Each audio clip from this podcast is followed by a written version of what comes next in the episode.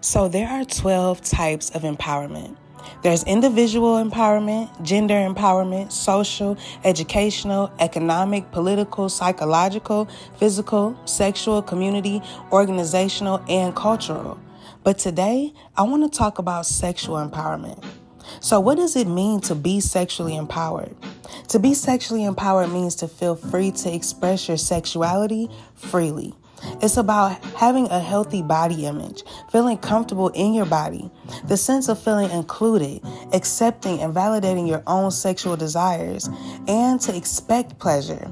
To be sexually empowered is about being free of unfair expectations of modesty and to prioritize your safety over the needs of others. And honestly, if more women felt sexually empowered, there would be a decrease of rape cases, less instances of harassment, and justice for anyone that's been assaulted. So, what hinders a person from feeling sexually empowered? Well, could be situations like learning in your childhood that intimacy is bad, that it's only for marriage. You may have been told that self pleasure is a sin. You also may have feelings of guilt or you feel bad afterwards. You may be afraid of being judged. You could be dealing with feelings of insecurity. You may not be sure what you want. You could fear rejection, and you may be relying on an idea of what you think sexual empowerment is. So it's time to overcome these blockages. But how? Well, first, identify how these blocks originated. You always should do that with any belief that you have. But also understand that you're in charge of your sexuality, your sexual arousal. Nothing or nobody outside of you should determine your sexual desirability. So start telling yourself new ideas and beliefs. Reprogram your thoughts about intimacy and yourself. You deserve to feel confident and good. Then start to shift your focus from what you think someone else wants and visualize what you want, the experience you like to have. Once you do this, you're going to learn your body and you'll be able to communicate more direct and openly about being intimate. Okay. Um, also, as a woman, we have to stop associating our femininity with being reserved. It's okay to be assertive. You don't need to put a lid on expressing your needs and even your boundaries. Okay.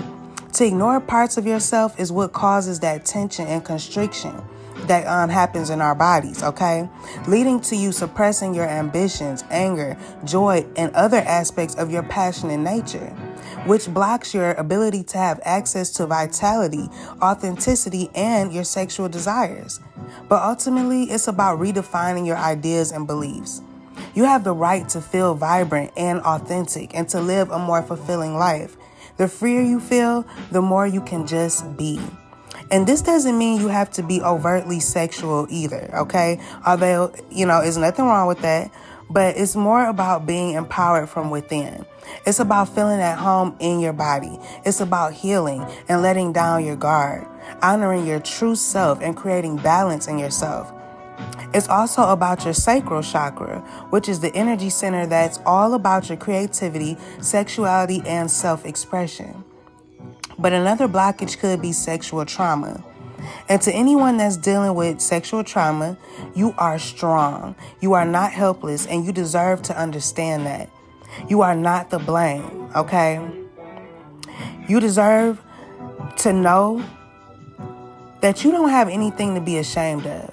Understand that your reaction was natural under extreme circumstances. And you're not to blame if you trusted someone that betrayed your trust. No matter what happened, though, you didn't deserve or ask for whatever happened to you. If you deal with flashbacks, know that's exactly what it is a flashback, not your reality now. This is why it's important to reconnect with your body and your feelings and be patient and understanding with yourself or someone else if um, it's someone else that you know that's going through that. Okay? Because it also affects our relationships with others. And don't be afraid to seek help also, okay? So, I just wanted to talk a little bit about being empowered sexually, being empowered from within, um, just as a woman, okay? So, I really hope that that helped. And until next time, be brave and always have faith.